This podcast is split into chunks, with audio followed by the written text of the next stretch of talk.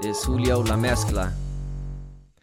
I ain't the blocks that we live in, boulevards in Wilmington. Ain't the jungles that we come from, lands of Cuscatlán. Ain't the language that we lost, broken Spanish, not what. Ain't the slang in my speech, accent in every song. Ain't the sauce mom cook, recipes by EBT. Ain't the boys behind bars building wealth illegally. Ain't the girls behind books trying to get a fourth degree. Ain't the music, ain't the food, ain't the love of family. I'm everything that's in my genes, my daddy's grit, my mama's dream, my history, indigenous morality from Elohim.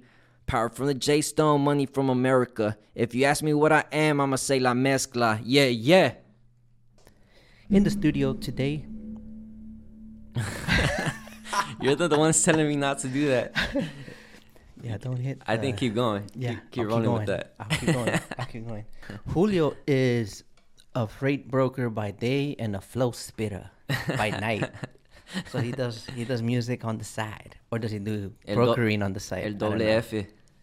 So we're gonna get into all that. Freight and flow. We're gonna get into that. Yes, sir. And um, thanks for being here. Nah, man. Thank you. Appreciate you, bro. For real. It's an honor to be here, man. I know we've been talking about it for a minute, Yeah. a couple years maybe now, Yeah. but uh, it didn't seem right. I like to have a relationship with people, and uh, I finally think we there. So, hell Yeah, yeah. you did say no a few times. Huh? No, it was in the no. It's more like, man, I, I ain't trying to come through and like not have anything to say. You know, I feel like now I have things to say. So now I'm I'm, I'm proud to have a, a freight guru on here. Nah, Nah, I'm just messing with you. hell nah. I don't know, man. I don't know. I, I'm not trying to uh, be that person that tells you what it is and Yeah. what you know. I just don't know that stuff, man. I just Mhm. I just try to hustle best I can in the most ethical way, and uh, you know I can't tell you what's gonna happen in the market. You and you're learning as you go, huh? As well. Exactly. You know, it's just it's a crazy it's a crazy industry, man. From all parts. It's, Yeah. I think. I mean, you, you fully understand. You see all the different parties, but just me as coming from the on the brokerage side. I mean, damn, bruh. Like you see everything from the truckers to the shippers, clients, brokers themselves. You know, Yeah. there there it's dog eat dog world, man.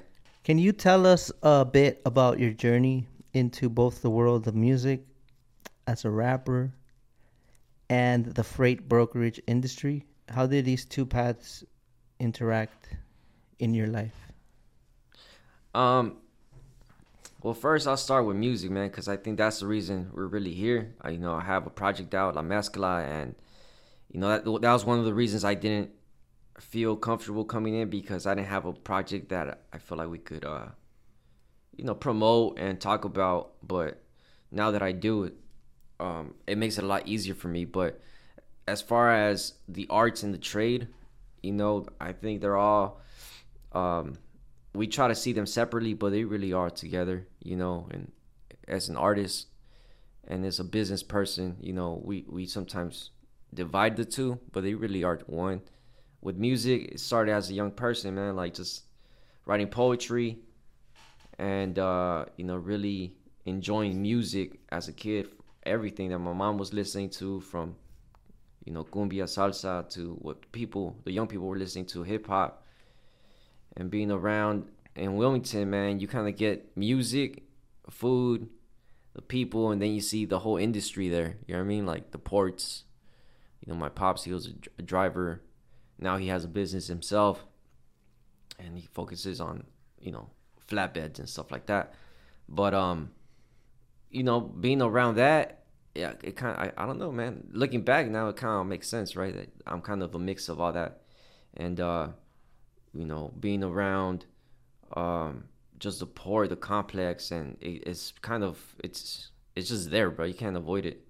And uh, in Wilmington, obviously, you're surrounded by industry, refineries, um, rail, uh, the ports, the drivers, the warehousing, terminals, and all that.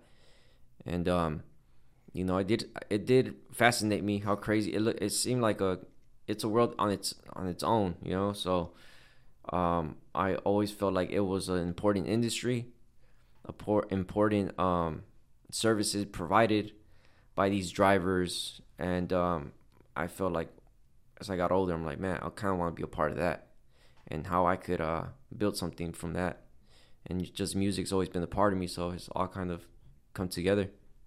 So Did you have other jobs before the the brokerage? Yeah, I mean, I've always been in transportation logistics, man. I mean, shit. I mean, I started off as a as a tire repair person. Actually, I used to go into the ports and terminals and fixed tires. I used to have my pickup with my compressor. I was 18, 19. Hmm. And uh, you know, I found out, man, I'm too skinny for that.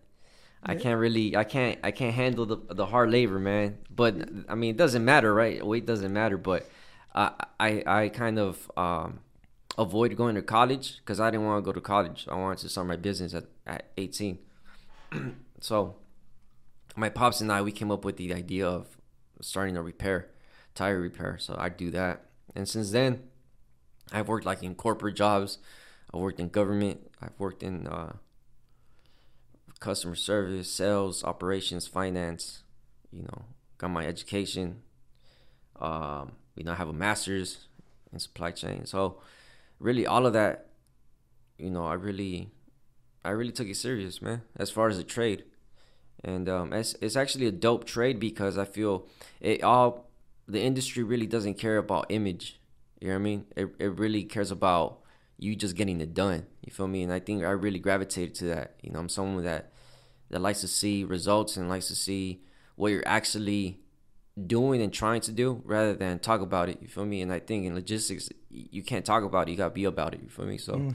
that's that's kind of why I kind of gravitated to it. You know, because I easily could have gone into other industries. Perhaps maybe I should have. You know, given the the craziness of it all. Yeah. But you know, I think regardless, uh, if I do go to any other industry, the foundation that I have, um, of having that grit, having that desire to, um, you know, succeed with quality service. I mean, it, it really could be, you know, uh, to any other industry, and I, I wouldn't change it for anything. And music is the same way. It's like, damn, like everybody trying to be on music. You know what I mean? So it's like, what are you doing? Are you really doing it? or Are you talking about it? You feel me? Like, um, it goes hand in hand. I think. So when did you take yourself serious? Like, oh, I'm gonna do because the rapper thing, right? The music thing. Yeah. W- when do you? Is there like a, a moment you know that that's what you're gonna do? Like the first recording or uh, the first event you went to? Like, Uh huh. when did you know that was gonna be a thing for you? Man, I think even as a young child, like kid, man, I was like, man, this I love this stuff, man, and I always write. I have books, booklets, and a bunch of paperwork, and always writing, writing, writing, and um, I think even in my early twenties, man, I was I was very serious about it. You know, I'm doing stuff with it, but the thing is, I don't think that my content and the things, the subject matter that I was talking about was serious. I don't think I was really being truthful to myself and and being real to myself and, and my family and my friends. So um it didn't align. Like yeah, I was taking it serious, but I was taking it serious of what I thought I needed to be. You know what I mean? If that makes sense. So Yeah. um you know, I was Like doing a persona. yeah, like a persona, and um, I wasn't being honest to myself. But I think I needed that chapter in life to really find myself and, and mess around. Like, okay, like that's not really working. Like, if you feel nervous because you feel you're saying the wrong thing, then that that's not you. You, You probably me? are. Yeah, yeah, yeah. You're, you're probably not doing the right thing. So, um, it finally, you know, you know, getting married is was big, bro. Like that, that really gives you a foundation to be like, you know what, like you really can't fake it when you're married, bro. You got to be yourself. Otherwise, the marriage is not going to work. So, um, that helped me a lot. Um, so I'd say maybe the last five years, I really have found myself, my voice, as far as what I want to say, and and enjoying it too. Like I could be in front of anybody and everybody, and I feel like myself. You know what I mean? Like I could be in front of an executive. I could be in front of my mom. Mhm. I could fe- be in front of my nephews and kids even like I'm saying what I feel is universal for me, right? And um I think that's uh where I I finally feel comfortable even being in front of you and just talking what I have to say. You mean like uh, when you mention finding your voice? You mean like literally like the tone of your voice, or like like Peso Pluma? He has like a raspy, like Uh-huh. uh, that's his style, right? Is, would that be him finding his voice? I You think he talks the way he sings, or Yeah, is that what you meant? There's a distinction between your speaking voice and your performing voice. I think I was talking metaphorically, Uh-huh. like speaking, you know, the things that I want to say, but also, you know, literally, you know what I mean? Because um, I think my voice has changed a little bit more, and I feel more comfortable on what I can and can't do with my voice. You know what I mean? Like I just don't have like deep voice, and I don't have like a super, like I don't know, like I I think I have a distinct voice, bro, and uh, I think uh, enjoying that and owning it was is a big thing. You know, sometimes when I was younger, I try to make a deeper voice or talk a certain way. Yeah, I feel you, man. And, I you feel know, you. when Yeah. I was in, you know, when I was in high school, but then in my early twenties, I try to talk. I was rapping too like high pitched. I think I That's don't know. right. That's right. Yeah, so I don't know, man. Like, but to me, to be uh, honest, it's more about the having the voice of what you want to say. I think I've always wanted to say what I have to say, but like now I'm just kind of like, you know, let it be. You know. Do you feel that some topics that you feel are more catered to than others, like the stuff that might really matter is not popular and fictional stuff is? Mm. Like I, I shot X amount of people. I had intercourse with with X amount of women. hmm I got this. You don't. I'm better. You're not. You know what I mean? Yeah. Is I think uh, I think there's subject matter out there. It's just it's a, a matter of the listener of what they want to do. You know what I mean with themselves and what the music they're looking for. Like all the all the you know there's everything man out there. It's just a matter of the listener. You can't really put it on the artist. You know if the artist wants to talk about that, that's on them. You know, and if the artist wants to go deeper, that's on them too. But it's more so the listener. Like I think we we kind of put a lot of responsibility sometimes on the on the artist when the listener like they could fi- they could go out and find it and then business is gonna gonna change and shift because the consumer is changing their their desire you know what i mean? So it seems it's like with food you feel me? Like there's you know there's mcdonald's everywhere and obviously there's corporations but if you really wanted to eat differently you could go and get something that's a little healthier or whatever.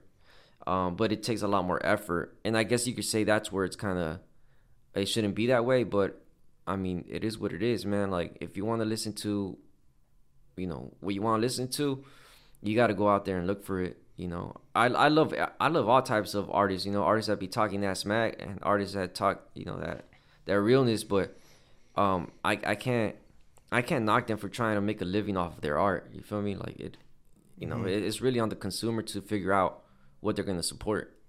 Music is a is a is a weird art form for sure because um you know you can make a movie in your own head uh based on the song and the way I they make music videos in my head. Exactly, With a so- song like this would be dope right here. You know. and you know that comes to you know another thing you know i love film and i love movies and you know i've always thought myself of pursuing that later but i always end up writing and making music when i have the time to do something and um i i the reason that i enjoy so much is because i feel people have uh they almost have the power to create their own imagery of the song.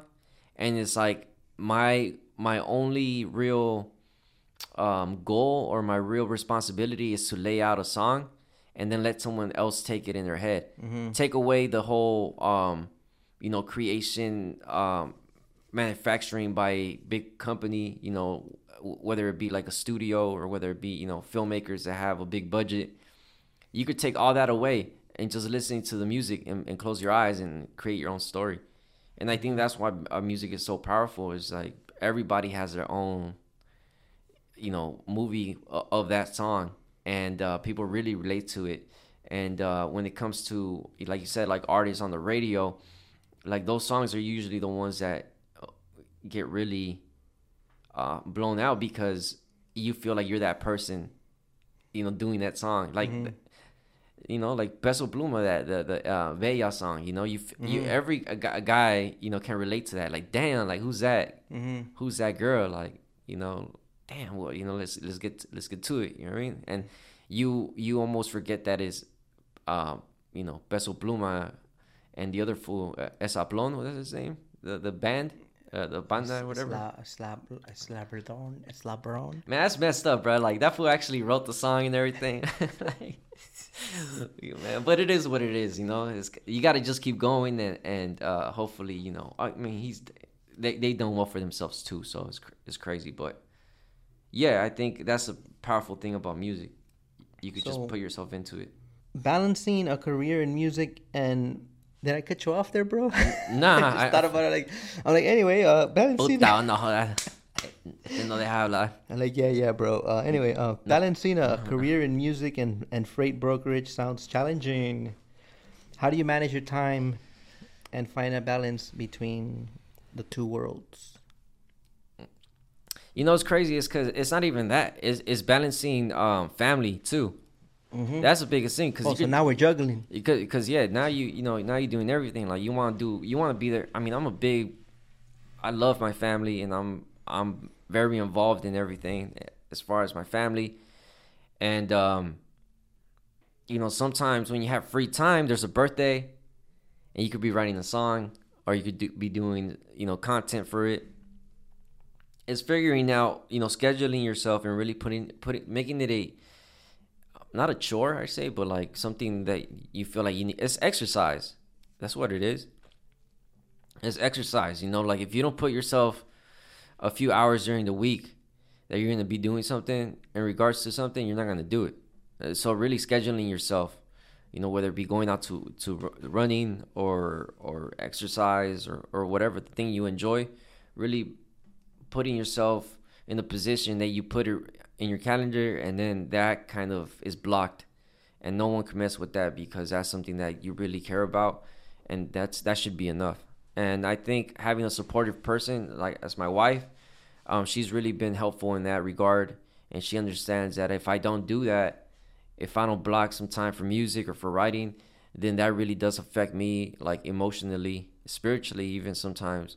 Um, but learning how to do a balance not every day has to be something that you have to be you know you know because that's a double-edged sword if you're always like you know doing that You get like writer's block with with with the writing as well, and and what do you do in that occasion? Do you call it a day or or you just uh, force it? mm. um Like oh shit, I, I this is the only time I I I blocked out this week, so I need to make sure I get it down on paper. But what if it's not there? Do you force it or do you just wait? And, I think um with you know it's interesting because I've been um you know I'm in the process of starting to write again you know because I just finished the project and now I'm pushing it and you know now I got the itch to write again. But sometimes you don't even know what you want to talk about. So when I when that happens man I really do allow myself to be there in that moment and just the practice of writing um kind of helps you um build a stamina. And even though what you're putting out is not good um just having that exercise is gonna it's gonna help you. You know what i mean? It's, it's gonna build like a buffer like oh i don't ha- i almost feel like your head is like dumping out shit that doesn't hmm. need to be there anymore. And it's like you're just dumping it out. And you as as the artist or or whatever you're just allowing that to happen and not get frustrated with with the process of that and when you clean the line, it's like all all the dirty shit is coming Right. out, and then it clears at the end. Right, and then it refine it, it, becomes refined, you know, mm-hmm. and then it's, it's it's a matter of knowing, you know, what is truly who you are, but also truly what the emotion of of what you're trying to express is, and that's for la- that's later on in the process because sometimes you have a song, and you, you forced it, and you really like it, and you really need someone there to be like do you really feel that's what you're trying to do and this is are you really trying to are you really does this encap, cap, encapsulate what you're trying to provide with the song and the great thing is that i have you know my wife that she'll, she'll tell me hey straight up like like i don't know you know and once once she gives me the i don't know i'm like damn i don't know That's Ah, not right. sure. That's Damn, not right. No, damn damn Because what if she has different taste? no, no, and that's not that's not what I'm saying. Is sometimes you don't, as an artist, you don't have the conviction, right? And you're you kind of um you're messing up because I have songs, man. Like I feel like yeah, this is dope, and then I listen to them, and I'm like, I don't know, man. Like this kind of seems forced. And then someone else that knows who I am they're like, mm. and then it's not that they're making the decision for you because at the end of the day, you're the artist and you're gonna have to. it. You're gate, but you're gauging it. If someone knows you for real, not someone that's you know out in the street or Mm. someone you know, um, someone that really knows you, Yeah. right? I want to use validate, but not really, right? Kind of like it's similar to getting a validation. I think gauging gauging is the right word. better? It's like Yeah. you're you're gauging your your Yeah. your, your energy with someone that knows your energy. Yeah, like And- cap, cap. That's cap. Yeah, and that's yeah. So, but sometimes it's not even about um you being fake. It's more like I think you're doing too much. Mm. You know what I mean? Simplify it. It's like when you see a dope car and it's like you start putting like shit on it. It's like, bro, what the fuck you doing? Like, it's already dope. you know, sometimes that happens. Puta, a lot. ¿para qué le pusiste este sticker de Be- Honda? yeah, but- Este es un Subaru, pendejo. E- Exactly, bro. so sometimes you need that person to, uh, like even my, you know, my producer Stilo. Mm-hmm. Like, man, he, man, I love that guy, bro. The the way that he moves, he's very simple in his feedback. Mm, okay. It's never like, Al grano. he's, it's never like, oh, this is whack. It's more like, I, bro, I think you're overthinking. You're you, you know, listen to it in a couple days and, and see what you think Yeah, yeah. and you know and that happened to this a lot of on this project and I, i'm so thankful for that because um you need that sometimes like you be doing the most bro Mm-hmm. sometimes Yeah. i don't know what we're talking about but that was Well, dope. you said project keyword right there, and I have a Mm-hmm. question about that. So, can you give us a sneak peek into what you've been working on in your music career, as far as a sneak peek what do you mean yeah, with the project, some more details of what went into that, why it's called that, uh, your favorite song on there, uh-huh maybe spit your favorite verse. um This question is all La Mezcla related. Anything? yeah got? so the project we just dropped is called la mezcla Mhm. you know by myself julio and produced by stilo um it's a project that we've been working on maybe two years um as far as writing process.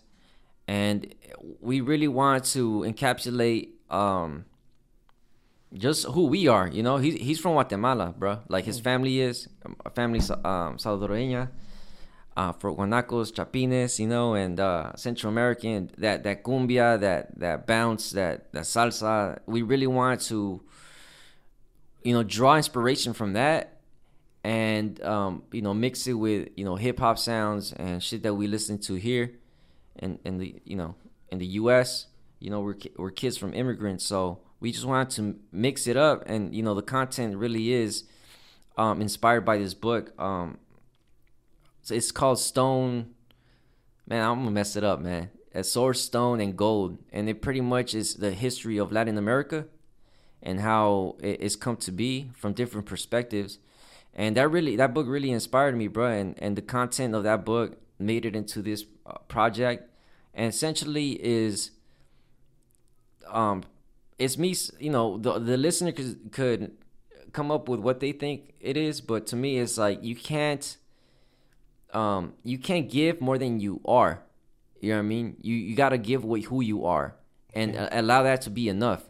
So that that's what it is you know? Like i feel um you know and the and this trans this is crazy i'm i'm, I'm gonna get, get into it a little bit but you know when the the spanish came uh and they conquered right uh they didn't conquer but they came over here to try to conquer you know what i mean like they were really looking at uh trying to get gold because that's valuable to them that was the most valuable thing yeah. that was like, yo, that's what we want.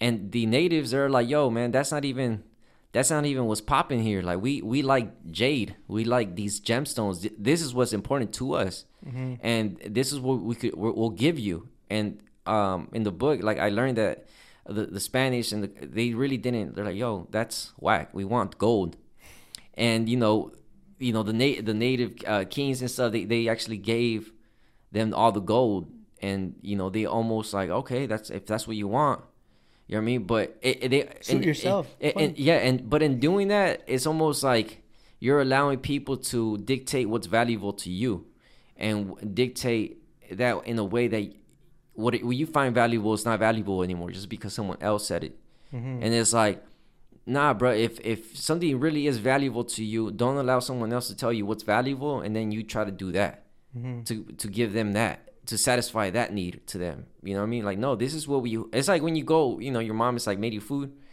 And you're like, nah, I don't want that. And then she goes out and gets you McDonald's because that's what you wanted. Mm-hmm. But what's what was valuable to her was these beans and meat. Nutrition. And yeah, and like you know, like no, as as that parent, you're like no, you're gonna eat this because this I worked hard for this. Whether you think it's valuable or not, this is what this is what you're gonna eat. And I think that's as uh, me as myself as a human being. I told myself like I need to stop trying to be what everything everything is telling me that's valuable, and just be valuable and according according to my standards and my principles. You know what I mean? And and, and learning how to build those standards and principles it, it takes some like understanding of yourself and what's your weaknesses and strengths and all that and um Because if you don't do it, others would choose it for you. they'll right? choose it for you yeah And the next thing you know, you're just pleasing everyone else. exactly so i think that's the revelation that i had with the book and then i'm like man i am la mezcla like i am a mixture of all these things and allowing that to be true and real and manifest itself in, in how i approach life and how i approach music um, that's me providing you that jade, that rock, that stone, and not providing some false, um, you know, thing that I think you might think is valuable. You know what I mean? It's it's I am valuable. You know what I mean? You are valuable, and And it'll also show that not everyone will see the value. right, and exactly, and it's like the the outsider be like, yo, that's whack, bro. Like, why are you why are you doing that? Why are you doing music or why are you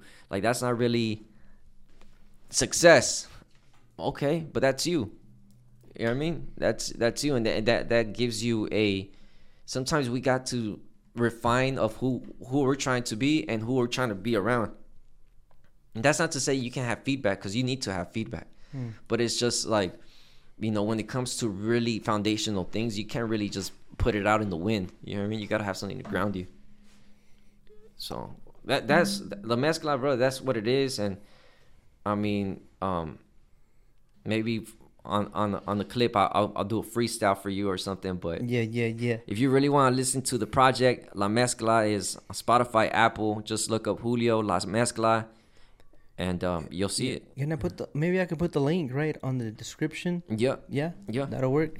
exactly. You mentioned success. Um, I guess that's different depending on who you ask, right? In the traditional way that people uh, consider a successful musician, right?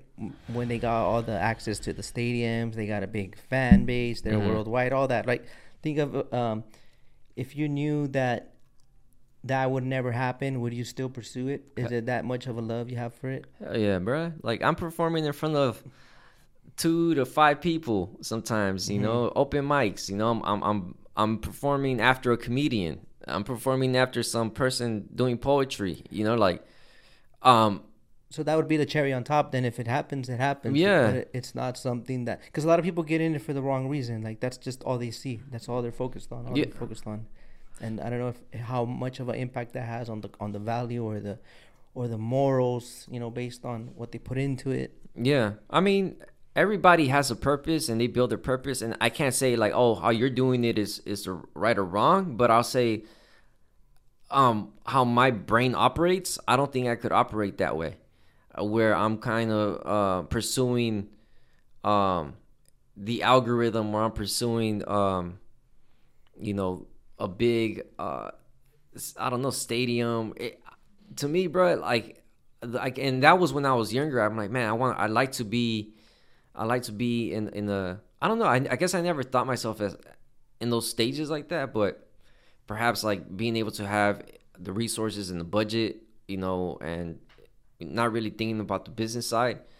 But I think how I try to maneuver is like, can I touch someone touch someone in, in a way that it's real, not just on on platforms such as digital.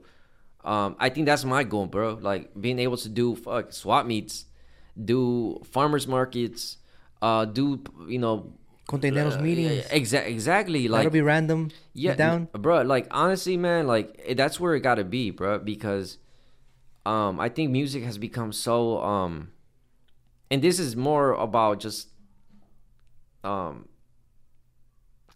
like on social media, it has it has I feel become almost like, as an artist, you feel like you just upload it and that's it, and that's that's completing the cycle. But to me, it, man, being right here in front of you uh, being in front of like two, three people at a random open mic, like that's where it's at Mm-hmm. because um, it just feels. I even feel good afterwards, bro. Like I'm like, oh, that feels nice. Like You I, never feel nervous at first? yeah, Or not anymore. honestly, bro, I feel like I get more nervous when I'm with only a few people watching you. I feel when there's a lot of more people, it, you get lost. It balances out. Yeah, it, it, like you get lost. You Hmm. you just kind of people don't even notice you. It's just like they just notice the the music coming out of the speakers or mm. whatever. I don't know. I don't but- know how people do it. I, I I feel like I absorb energy too much. Is that might sound weird, mm. but I could like I don't know how to explain it, bro. Like I if maybe it's in my head, but if I feel s- certain people in the room don't mm. fuck with me, I really feel it. Mm, yeah, You know what I mean? Yeah. And it fucks my and then I, it's something I've been become aware of. But I don't know if, if as an Well, artist you start- that happens to you, you know, you feel it like You start. You, my bad, bro. I'm like cutting you off. Yeah, time dude, out. Time out. La mezcla de palabras right now, de interrupciones. My bad, bro. Not- Nah, go ahead, go ahead. It's cool. I already lost my train of thought, bro. You, you, No, you- your mission is complete. because you said um you said that I asked if you get nervous still doing that, and you said that you feel it more when it's like a couple people focused on you versus the crowd because you get mhm. it balances out, right? yeah And then I made it about myself, and that's when it all went downhill. So let's go back. Nah, but not going back to you and and and um I guess what I was trying to say as I was kind of cutting you off a little bit was I didn't feel that, but we're good. is you know when you start talking and then you hear yourself talking and you start like almost bro that's that's not it happens when you're like on stage and you're making music and you're listening to what you're saying on, the mic.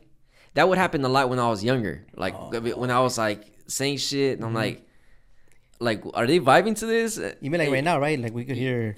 Right but not but what i'm saying is eh, you really have to have a conviction in what you're saying. And i i found out um when when when uh when you felt like that, you it wasn't authentic. it- yeah it wasn't authentic and now i don't really i don't really have that nervousness because i feel myself i, I have a conviction and if i ever do feel nervous it's more so because i haven't memorized the music you Can know? you say I have a conviction in a different way? Because it's too uh, metaphorical for me. You got another way of saying it? um the conviction i have a trust in myself Got it. uh, you know a trust in, in, in what i'm saying is is actually um me or that sounds so whack like it's me that is me that's It's a me, Julio. that- that's so whack that's garbage bruh. nah but you know what i mean like That'd like- be a good intro. Every time you go, eh, it's quiet. It's fucking quiet. I don't know. where- Me. It's a me, Julio. oh man hell nah if you guys ever hear that, that that happened here. It's, it's using that line. That was my line. that shit sounded that's that shit was garbage bro. but you know what i mean like you're you're not your own enemy in what you're saying Hey, yeah, calmado, calmado. No se enoje, man. No se enoje. Puta, o no, joda, no sé por qué hice esto. On the topic of freight brokerage, Ah, what are some key observations you've made about the general state of the market from your perspective? general observations on the market. Okay, next question. Uh, no, no, no. I, I go into it, man. Okay, let's do it. Let's do it. Yeah, man. Uh, You could drop that disclaimer because I I know you didn't want to come across like the freight guru or nothing like that. So just throw your little disclaimer. yeah, yeah, there. yeah. This is not to be taken as any advice at all. It's just my perspective. But right now, the market, man, is is trash for everybody, you know. And it, it, it it's. I think the I think sometimes um, in logistics and transportation, we feel that we are the world and we are the market of the world, and we are. But you know, we we are servicers to what actually is happening you know um, if that makes sense it's like we're the byproduct of what's actually moving as far as transactions and financial transactions and you know uh, real estate uh, people buying shit and A mirror of everything yeah, yeah we're the going we're the mirror. Mm-hmm. we're not the we're the we're not the makers the makers of the market you know what i mean? Mm-hmm. uh, of the grand scale of the market. And we we are suffering uh, i i feel i mean people talk about it on, on the you know national stage and like the the market's doing great and you know unemployment and all that. But from what i see on my perspective it's kind of trash bro like um, rates are going down, which means you know there there really isn't demand for for for truck driving carriers and and obviously that squeezes everybody. You see all these uh, big brokerages, you know, laying off people, uh, 3PLs, technology companies that are suffering because you know their clients, whether it be the shipper side or whether it be the trucking side, the ocean carrier side, you know, they're they're staying afloat. They're trying to stay afloat. And you know myself, man, I'm just trying to figure out how I could add value in that. But it really is a cutthroat industry, man. You know, people do say it's all about relationships, but it's relationships up to a point. You feel mm. me? Like it's up to a point. Once once that price starts going down, man, they start, you know, th- disloyalty is real, and that's that's real, bro. That's business, and and given the the market is saturated and and there's so many players in it and there's players that are big boys that they could actually you know take losses just to capture market i mean that causes a lot of issues with people that are making their living you know as owner operators on the trucking and on the broker side you know there there's people look at brokers like sometimes as like these big behemoths but some of them are small mom and pops you know, and, and they only have so, so many clients. So when one goes away, that's a big portion of their portfolio, you know, and, um, you know, they suffer as well. And, um, you know, there's a lot of bad actors that give a bad name and, and it sucks, man, because I, I really do enjoy um, the industry working with like an owner operator and, you know, knowing them personally on the business wise. And they're just one of the hardest working people, you feel me? And not just that, they're very smart on on like very just just very logical on how they maneuver stuff. You know, um, what's real and, and and there's nothing more real than having cargo in the back of your truck. You know what I mean? That could potentially, you know, kill you if there's an accident or kill others, and that's real. And that's a dope way to make money, I guess, because it's actually a real thing. You know, if mm-hmm. I don't know if that's, I'm not saying it's dope. Uh, you know that the risk, but I'm saying is it's um the importance and, and how it should be taken, right? Right, right. It, yeah, it, the responsibility. Like the responsibility, the responsibility, and and you know, yeah, a pickup and a delivery. It's it's it happens so much that we almost take it for granted, but it's it's actually a satisfying feeling when you work with older operators. You know, they picked up and delivered a load and and went about their business. Transaction went well, and you know, let's keep it moving. And um, it's it's such a real. It's like almost like picking fruit from a tree. It's it's almost that real, like the labor of it and the satisfaction of that's an actual thing. It's not some like random NFT it's something digital, you know. And I think that's ninety five percent of them are worth zero now. Yeah, but what I'm yeah exactly so crazy. Um, just you know, people that are that are in the industry, you know, I think if I would have to forecast, I don't think it's gonna get any better until perhaps next year, you know, after the elections, you know what I mean? Or even, you know, start start seeing some type of trend upward after the elections. A lot of people are losing their trucks. That's crazy. Like a lot of people are selling them.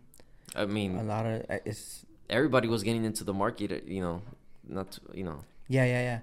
That's what happens when you get in it when it's good, huh? You think it's gonna be good forever. Yeah. So right now, I guess you think it'll weed out like the real ones, or or there are real ones that are gonna unfortunately get be affected adversely by this. I think a little bit of everything, right? No, I think uh, yeah, I think it's gonna be just a mix of everything, and even people that were um, wise in their finances and their budgeting with their business, even them are probably gonna be like, yo, like, nah, you know, because it's like that capital could be used for something else. Mm-hmm. You know what I mean? I could you could potentially start something else that isn't as capital and I'm talking about on the carrier side. Mm-hmm. On the brokerage side, I mean, it doesn't cost that much. It's more about having those relationships, and eventually, those clients that left or that didn't have any business are gonna come back to you, and then, you know, that's the thing. You you really don't have um, uh, a big a big uh, expensive like entry into the market, but um, as a broker. As a broker, uh-huh. right? But but but even then, like, you know, the thing about broker is like you depend on the transactions to happen, and if they're not happening, you're not making money. Mm.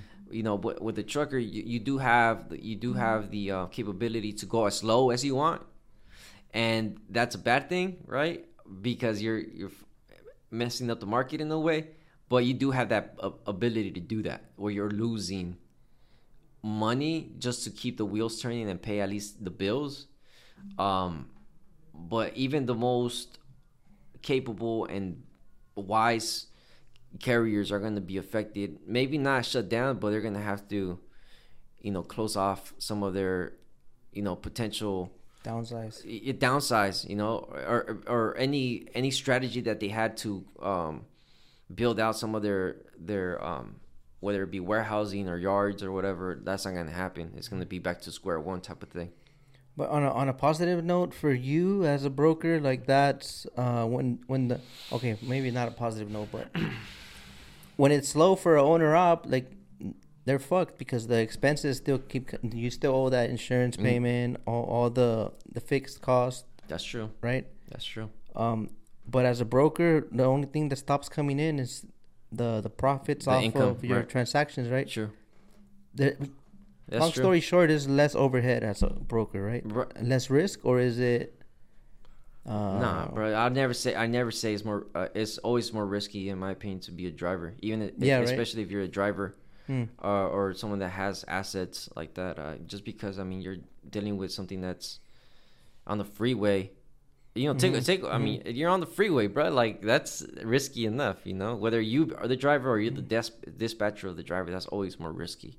But what I'm saying is that you do have the capability to go so competitive it, because people forget that the broker they need a driver. They need you know they need that to um to provide a service. And if drivers are undercutting themselves they that even though that's a maybe a bad thing they they have the, they have the control of that. Whereas a broker i mean if the drivers are gonna not gonna go below a certain point they're not gonna go below that certain point. And you can't capture any service going lower than that. Is it affecting you guys that a lot of the carriers are creating their own like brokerage divisions, like as an extension? Like, um, I mean, I think I think that's always kind of been around, you know. Yeah. Um, but yeah, obviously, you're, then you start competing with the carrier, you know. But then you know the the real the real thing that's I think that where the brokers are, ha- are having issues with, and I I don't know. This is I don't know, but I assume that you know carriers are going straight to the shipper mm-hmm. and then the shipper is just gonna give them whatever peanuts that they have, and the driver's gonna be okay with that because at least they have that direct line, and you know that's cool. Um, that's why I don't really deal with a lot of port stuff uh, because it's just like everybody's racing to the bottom. You feel me? Like everybody knows which you warehouse. think this market is the one that's the worst when it comes to that? Uh, L.A. for sure. With like, the drayage side. Yeah, things? I mean for sure. That's why I don't do it because uh-huh. it's like I don't I don't want to I don't want the driver to be upset with me, and I don't want the client to be upset with me because it's like they're like, oh, why am I getting? Paid? It's like y'all already know where you're all going. You don't need me to add any value to that. I mean, obviously, I I can to special loads and stuff like that, but if if it's like eventually you're gonna link up with the you're with the warehouse, and I'm just gonna you know be like, why? You know, but it's like, duh, bro. He they live like right there. They could, they could go straight to him. Mm. It's like so. I'd rather deal with stuff that's a little bit more complex than that.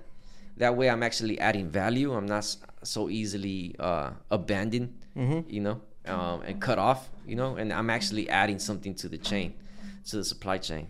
You know. Is there anything you can do to protect yourself though, like an NDA or something, or like non-compete agreement? Man, you but know how going you, through all that extra you, shit. Yeah, you know how this shit is, bro. Like, yeah, you could have all that, but there's always some, you yeah. know, something. So it's like, you know, like, and then you sue them, motherfucker. That's why you don't pay. I, I don't know, man. I just not I, worth the energy. I, yeah, it's not worth the energy, man. Like, I, I ain't trying to play myself. Obviously, if there's a client that needs a certain service and requirements, and that's where you add value, and mm-hmm. then you know, you have a good relationship with the carriers, you know, and and that's uh that's very important you know. In which category do you think the, the, the carriers tend to be more cutthroat, a little more, uh, you know, more savage with it to compete for that lane or for that that batch of loads? I think anything that's regional. Regional. Yeah, anything that's like, you know, Phoenix, Vegas. Can, can you share one short experience, like a crazy experience with the brokerage? Um, in regards to a crazy story, just something that stuck with you crazy uh, carrier, some I don't know, man, something something for the audience. Something for Entertain the, them. Something for the audience. Man, Uh there's this one time that I man, it was a long time ago, but where shipments get mixed up, you know, where my trucker is supposed to pick up a load and they were actually given a different load. And then that load that they had had to go let's say I forgot which state, but let's say they had to go to Wyoming and the driver was heading to Texas. You know, and there it was a whole thing, you know, and it it wasn't anybody's fault besides the warehouse that let the shipment go. They they had the same type of PO or something. Oh, okay. okay. And uh you know, we had to coordinate with another trucking company on how to like you know switch the drivers and that was like a whole thing. And How did that go? it I ended up you know fine at the end. Like we, I think uh, what happened was we just what we ended up doing was the drive the good thing was that the driver was open to going to where it had to go. We right so price. so so for the right price obviously. And the the warehouse they had to pay up um Ooh, okay. He made a good uh, rate per mile on yeah, that one. You know, yeah, they're they're happy. You know, money talks in, Yeah. in, in industry, and the good thing was that you know that's the good thing. Like you know, once the money is there, you know, a driver's gonna go. Mhm. They're gonna do it. You know, um, so I guess that's a good way to fix things, right? But yeah, that was good. but um, yeah, that that has to, the a warehouse. They have a lot of control on what's how things get done because sometimes uh, you know, you put the wrong pallet in the wrong shipment, and then the receiver finds it. Mhm. Uh, then you got to deal with that. And so the good thing is that with myself, like if something happens, I, I try to be as as um involved. You know, um, you know, obviously that wasn't that was a warehouse issue, but you still need to provide a service and solutions and had to communicate with different parties Yeah. that weren't part of the initial deal but it's just having responsibility and having the uh, integrity um, of it all. And then you know drive drivers that are more um como se dicen? Nobles you know like understandable. Mhm. and obviously they get effed up all the time and people Mhm. they lie to them. I mean people lie to me all the time too. Um but i think when people see that you're in you're, you have ethics you know when you ask something they're not like why they're like okay let's see how we could do it you know what I mean? Mhm. but that takes time to build Yeah, shit happens. Uh, in one occasion, uh, uh, Ricky's Transport, they came and they shared a story that uh, one of their drivers, I believe, went to. he went to the warehouse. He dropped the container, uh the load, right? Then he, he did his rounds, and then later on went. And since he already knew that's the one he dropped, he's like, "Fuck it, that's an empty." mm. He went straight to it oh shit and returned it to the terminal like Ah. an empty. oh man That shit ended up in a whole other fucking country. oh my god bruh you see that's crazy load. Oh, that load went on two trips. Oh, fuck. that's cra- i mean yeah shit happened. It, it was a light load, obviously, so he couldn't tell the difference. uh, that's why your pre-trips is very important man Yeah. pre-trips are very important Hmm. you gotta check man you gotta check your your tires you know make sure you're sealed So um, we went through this already, right? Like you don't consider yourself a freight guru, but nah hell what? nah. no Maybe, maybe. Uh, what are some lessons or advice that you can share with the audience that might be interested in? That might be crazy enough to want to try this shit right now. so what advice I'd give them Yeah. um never take anything personal do not take things personal. Um number one. Um number two there's they're always coming back. If you have a service that you provide and, and you're the expert they're to come back eventually. If the price is not right they'll come back. But but it'll take time. And um you know have have a thick skin. I guess that goes to, to to personal, um, and also just just man be have integrity, man. Have have integrity. I'd I'd say you know like whether whether it makes you money or not, it's it's to have the peace of mind that you worked Mm-hmm. in with uh, in good faith, and you did all you could.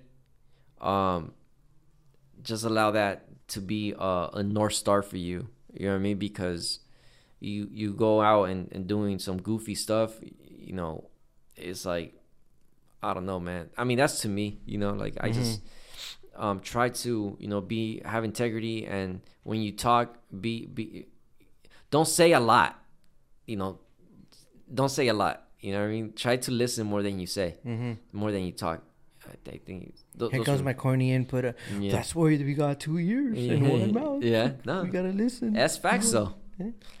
Is there a thin? Uh, there's a thin line between uh, the transparency. How transparent can you be, or is there even a need to be transparent? Because some people want to build that trust relationship by saying, "Look, this is how you know I'm not fucking you, bro. Look, I got this much on the load. I'm gonna give you this much." Is that a, is that a red flag? Like, don't do that, or I, I don't think you need to do that, man. Because at the end of the day, people don't have to know what you're making, and and you don't know what they're making. It, it's more so like, um, are you being fair on what the market is? You know what I mean? And um, you could analyze that. You know what the market is. You know what I mean? It's not like it's like you going to Walmart, bro, and you're gonna go tell the person like, you know how much you're making and how much Walmart's making, like.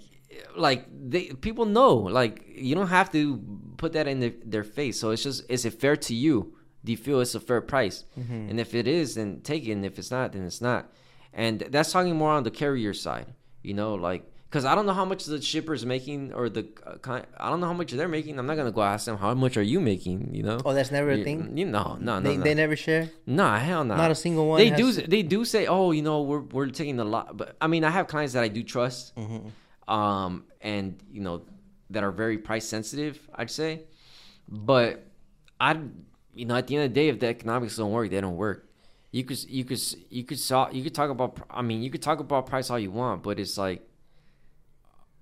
You know, the market is always going to change, man. The market's always going to change, and then they're going to come back and they're going to say, "Well, this was what you're paying me, and this what you're getting paid." I'm like, it almost puts you in a position to to to always backtrack or like no you just i don't think you need to say the number i think you just have to you know this is the reality of it and this is what's going on and um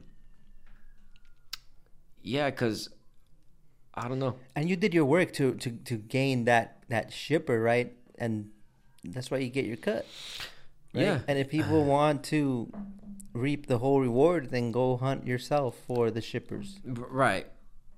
Yeah, no, definitely. And the thing is, it's not the thing that I, I think people don't understand is that the the reason there's broker is because they have a larger network than than you can um as a carrier because the carrier could only do so much you know as far as their focus right Yeah. you know that's that's what the broker does you know it's like they they have um obviously the best brokers i feel have a focus but they have a larger you know set of carriers that they could talk to and more availability and stuff like that but um that's where the that's where the value is added um but yeah man as far as transparency with clients man it's sometimes i feel like people know what it is but they still want to know. And that's not being transparent. That's just you being you know Metiche nosy. mediche you know dramatic you know what i mean? Like you know what it is bro like client you know what it is. You know you, you know how long it takes to get from here to here and it's like you got to be checking in all the time. I get that. But it's like sometimes they'll they'll do it almost to um to because if if there's no trust there then they'll see like can i trust this person? And with me i'm like look i'm telling you this because this is I'm, i can't give you a clear cut answer because this industry is not clear cut. There's always going to be a change in stuff you know? And i could give you an estimate. I could give you an idea you know with a range. And then you know we could figure out where's the where's the right um, whether it be the right um, cost or transit time but it's it's hard it's hard to be doing promises and then you end up looking bad. And it's like it's they almost want a reason to like point fingers. What What do you look for in in carrier to work with them, or you just work with any carrier that wants to work? hell nah. I, I look for people that are you know you could tell like you could, ju- i don't know. You could just tell man. It's like The energy when they call, or the way they communicate, or the energy, or- uh, like- not all of them are in person, right? You know, So- well, me, I'm you- I'm I'm dealing with a lot of spot market stuff. So you know, like Mm. you know, transactions that are one offs. So I do deal with a lot of different personalities, but I say if they follow the rules and what I wrote on what I need, and they did exactly what I asked, to me that's like a big, a big uh, green flag Okay. you know? And then uh where they're not withholding information from me uh that's needed that's that's crazy huh? It's crazy to even say that right? Because there's a lot of actors out there that they won't give you the the, the information that they're supposed to give you. Mm. you know and uh that's a big red flag. And it's like i i rather, I'd rather not work with them Do people lie about the number of trucks they have to gain your? oh bruh come on yeah How hell do you, yeah Do you, how, do you guys look into that, or do you? I take- think I, I think and I think that's where brokers get a bad name is because the good brokers they actually tell you for what it is, but the ones that are out there doing, you know, scamming, double brokering, and Mhm. you know all that, that's that's something that we can't we can't um we can't. It's not our responsibility. I feel it's like the government has to do something about that. That shit's crazy, bro. That that happens. You know what I mean? Mm-hmm. It's crazy, man. I, I don't understand how there isn't legislation or a lot because that's that's also a security risk where you could be moving stuff around the country and you don't even have assets and you're not even in the country, you're somewhere else. Man, like imagine like, yo, that's crazy. You know what I mean? So that's that's a big thing. Not not just business wise, but like security risk. You know what I mean? If you had to describe your journey in music and freight brokerage using a rap verse, hmm what would it sound like? If I had to what? If you had to describe your journey Uh in music and and, and freight Mu- bro- yeah, what what would with rappers? How would it sound? Man, I don't know how did that sound. Describe that mezcla. But I, I think I I'd give it a uh what name I'd give it. Um the song its name would be uh That's the best I can do. I'd be pushing weight or pulling weight.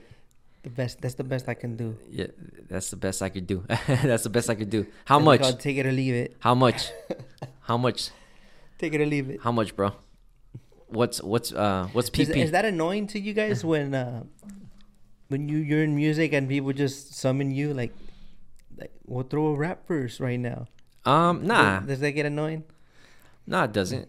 I think it's Then, dope. then why didn't you rap for us? Because I kind of added that in the question. It said um Man, because you want me to You- freestyle? I, I don't really freestyle." if you like had that. to describe your journey in music and freight brokerage using a rap verse, I need a beat or something. what would it sound like? I don't know, man. It'd be A beat? Let me see if I can find a beat. man putting me on the spot. Beat. A beat. Mm, mm. Oh shit!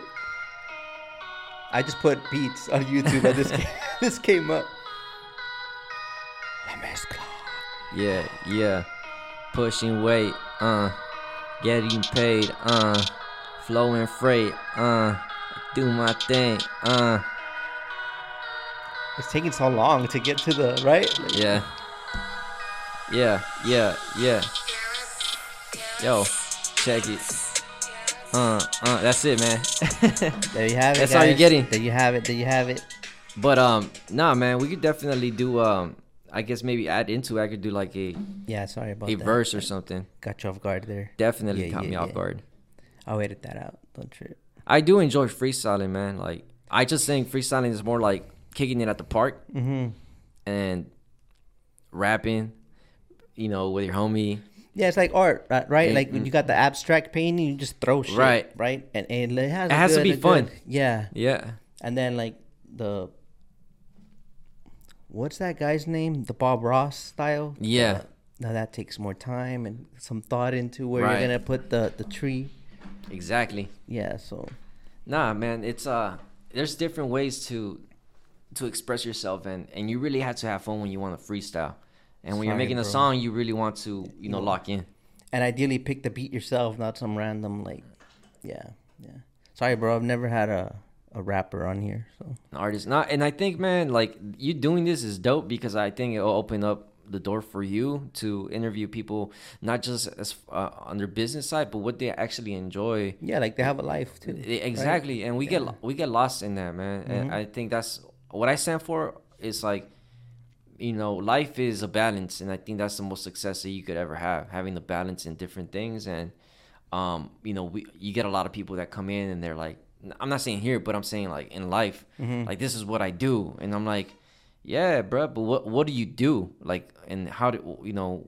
What do you stand for, and what do you enjoy? You know, and and that to me is a lot more interesting because at the end of the day, bro, like we're all artists. We all have something that we could provide for ourselves and for our families um, on the art side, and, and that actually gives like a real reason to do the trade and, and do the business side, the transactions. You know what I mean? So is that a bad like? A, you would say that's a stereotype. What I just did, that that, that shit I did right now, assuming that Uh-huh. because people do music that they can all just freestyle. That's right. That's is that like a Nah, what is that word I'm looking for? Um, assumptions. Assumption, yeah. Nah, I mean, There's the I- different types I'm- of art then, and, and within that demographic, right? Of No, I enjoy I enjoy freestyling and I enjoy making music like off the cuff. Um, but I think the energy has to be there to do that. And um it's like with any artist, like there's artists that could bro, they, they- have a guitar and they be going they be riffing. yeah, And then I have some other other people that they're like, "Yo, I can't. I need to think and then do my Mhm, mhm. riff." yeah. It- I just want to clarify. I didn't, I didn't want to put you on the spot in a way that whatever metrics are used in in in the artist world, you know, if Nah. that, if that would uh, uh, affect your Oh, hell your no. artist image. Hell no. When Nah. My boy just came up here and said, "Uh, uh," and that was it. he didn't give us no mo. Nah, nah. If you want, if you want to listen to the music, go to Right. listen to La Mezcla. That's I put a lot of thought into it, and uh, you know we'll do a freestyle um, next time, I guess. Oh, I wanted to bring up that that video I sent you because Uh-huh. uh, it's random. It probably doesn't even go with. It, has a lot to do with with music and uh, wasn't that crazy? The Serj Tankian or however you pronounce his name, the lead singer of uh, oh yeah, yeah, System yeah. of a Down, when they had that right block, writer's block. Yeah. whatever. crazy, huh? yeah. So uh, in that song, uh, System of the Down. Yeah, the- on, on uh, that song. the- Chop Sway or Uh. Chop Suey. Chop Suey. So that bri- bridge part is when he when they uh he added that bridge part. He didn't have lyrics to it. So then uh, Rick Rubin, which Mm-hmm. was the producer, told him, "Hey, you know, just pick a book, any book, and just read off what what it's saying." Just that first Uh, yeah, word or and- sentence. and- yeah, first whatever. The concept. Is the first that sentence. That's the one. Okay. and, and then he pretty much Boom. just read it, and then it went to the music, and then Yeah. it is what it is, and it's pretty epic. So that part there is like that's how spontaneous it was and it's beautiful. How Yeah. sometimes you can't force things. So that part is this part.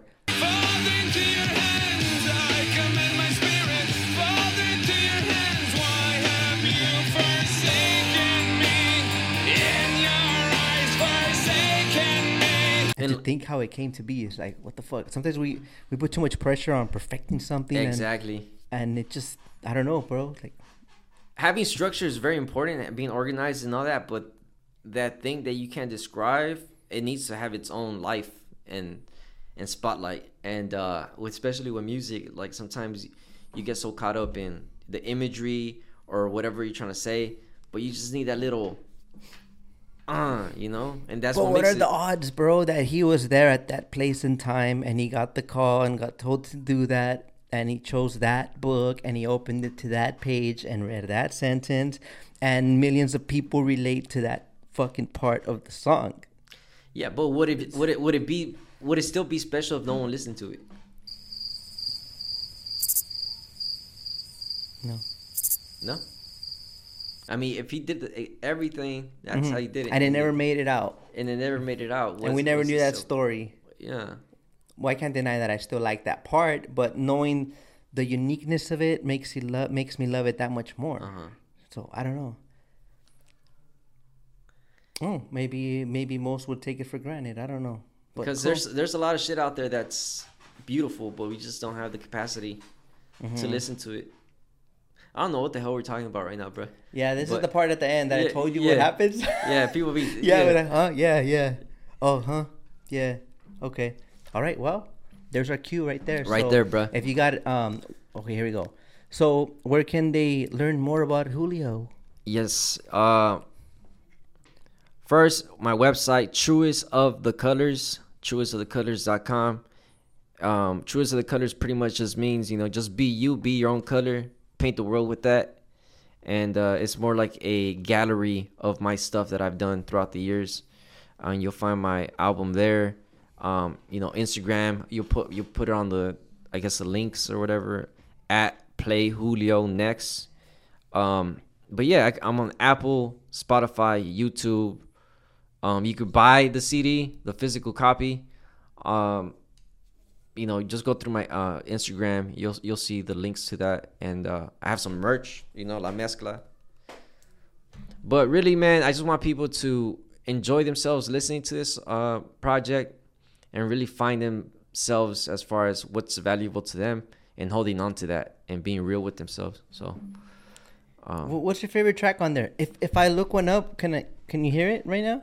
yeah, Uh, it's available, right? I- yeah, it's Maybe I can put it here. huh? Yeah, yeah, That would be our, um, that would be our outro. ¿Cómo se llama? Lo voy a buscar en YouTube, güey. Uh, play play Viva. It's for my Latinos, man. Viva. Latin, Latin. When I say Spanish, Spanish. Spanish.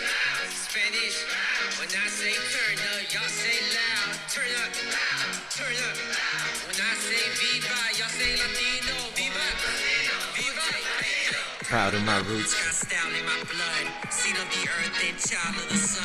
Slang from the street and soul in my lungs. Bouncing my feet. From the rhythm of the drums. Move that body, better use it. It's the love, it's the food, it's the music. It's good. the club dancing. Two congas. It's the pain we sing through. Hold on, hold on, hold on.